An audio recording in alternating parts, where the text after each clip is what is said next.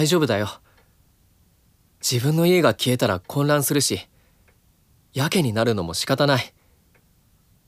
リコが本気でそう考えてるなんて思ってないよ。自分勝手すぎるけど本心でそう言ったわけじゃないんだ。そこは信じてほしい。正幸だって絶対死んでない。大丈夫。分かってる。だからもう泣かないで。それより戻れる方法を考えよう。二人ともありがとう。8日目の地早く探さないとだね。とりあえず古文書の内容を整理しようか。まずここは裏天馬村という生死の狭間の世界。人が迷い込むと毎日一つずつ地区が消えていって7日目に全て消滅する。逆に言うと6日目の今日は絶対消えない。うん。で問題は戻る方法。生贄を3人捧げて8日目の地に行く。これが何を意味するのか。8がつく地区はないし生贄は。私生贄は誰かを殺すってことではないと思う。なんで？これ迷い込むのが4人以上じゃないと成立しないでしょ？もし一人で迷い込んでしまったら生贄を捧げようがない。確かに。ならもともと裏天馬村の中に生贄になるようなものがあってそれを見つけて捧げろってことなのかもしれない。そっか。安心した。正直誰か死ぬしか方法がないのかもって思ってた。まあ無理ない。よし。目標が分かればあとは気合でどうにかするしかないね。私お詫びにおにぎりいっぱい作るみんなで作って食べながら探そう。六ヶ谷地区は斜面がきついね。しかも空き家が多すぎて探すの大変だ、うん、で傭兵どうしたの？難しい顔して。そういえば天馬村の紋章って八角形じゃない？ああそうだ消防団のハッピについてて正幸が亀みたいって言って怒られてた。うん。であれ見て。村長さんちの蔵の扉。八角形。でもあの蔵初日から怪しいって言って何回も見たじゃん。いや今までは噴火と七尾神社しか頭になかったから生贄になるようなものを改めて探したい。なるほどじゃあ手分けして探そう。私は村長さんの家の中を調べるから。二人は蔵を見てきて。分かった。何か見つけたらすぐ知らせる。あ蔵の裏の地面が消えて崖になっちゃってるから気をつけてね。了解。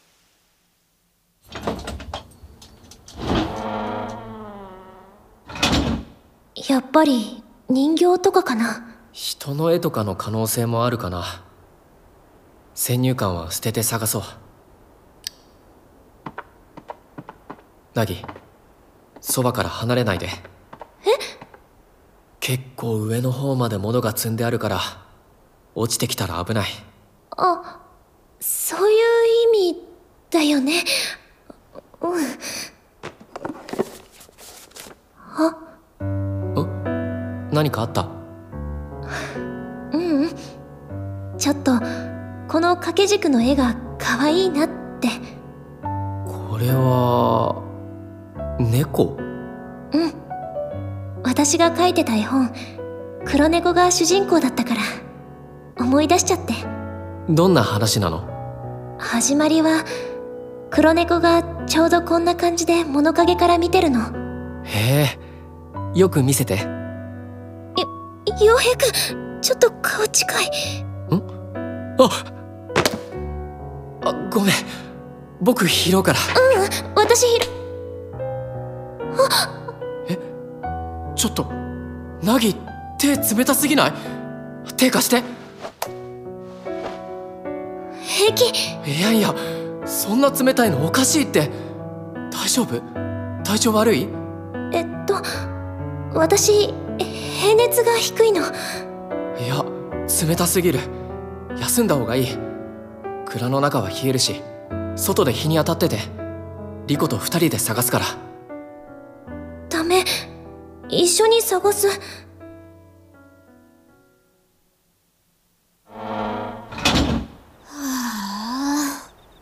ギリギリまで粘ったけど決定的なのなかったね。もう日付変わっちゃう。人の形をしたものは日本人形こけし。女の人が描いてあるお皿。三人。とは言えないよね。傭兵フル地図は何か分かった？うーん。すごく古いものだってことは分かったけど7つの地区の名前も教会の位置も現実の天馬村と変わらなかった。8日目の地に関しては手がかりなしだ過去に8がつく場所があったというわけでもないんだね。それを期待してたんだけど。はあどこにあるんだろう。生贄を捧げて初めて現れるのかな。え？今なんて？あ当てずっぽうだよただ6日間村中駆けずり回って探したのに何もないから今は存在してないんじゃないかって思っちゃっただけ。じゃあ生贄さえ調達できればいいんだ。いや生贄を捧げる場所もわからないからね。七尾神社なのかな？崖の下じゃない？そうなの？崖でしょ。普通に考えて。だって正幸はそれで死んだじゃん。生贄1号で。リコちゃん？人型の生贄なんてさわざわざ探さなくていいんだよ。だって目の前にいるじゃん。人が2人。何？離れて。えいいから早く。崖から離れて。リコ落ち着け。絶対3人で帰れる方法はある。あんたたちが生贄になってよ落っことしたら8日目の地が現れるんでしょ？蔵の裏の崖。高くて見晴らし最高だよ！リコちゃん何言ってるの？傭兵の理論ではここから脱出できれば正幸も生き返るんだよね。じゃあいいじゃん。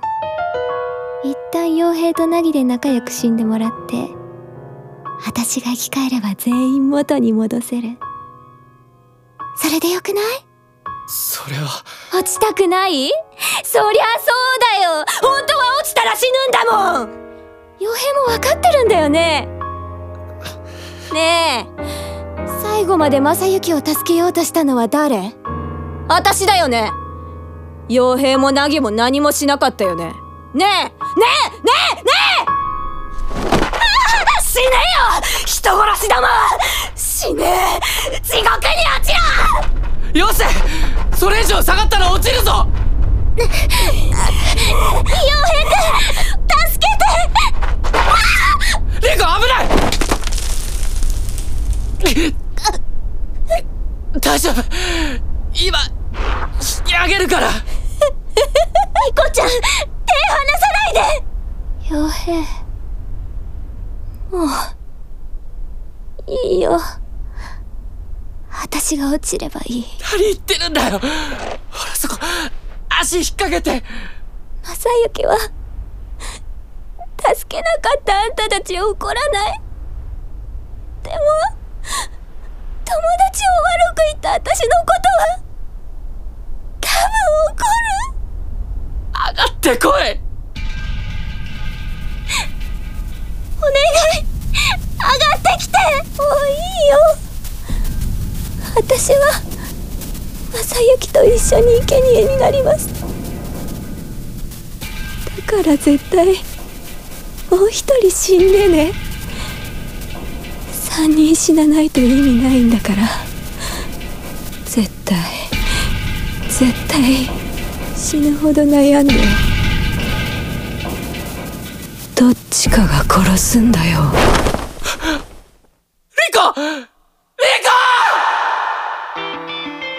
体温ゼロの細い手首を掴んで走った。おえつ混じりに謝罪を繰り返す君が何を思っていたのかはわからない。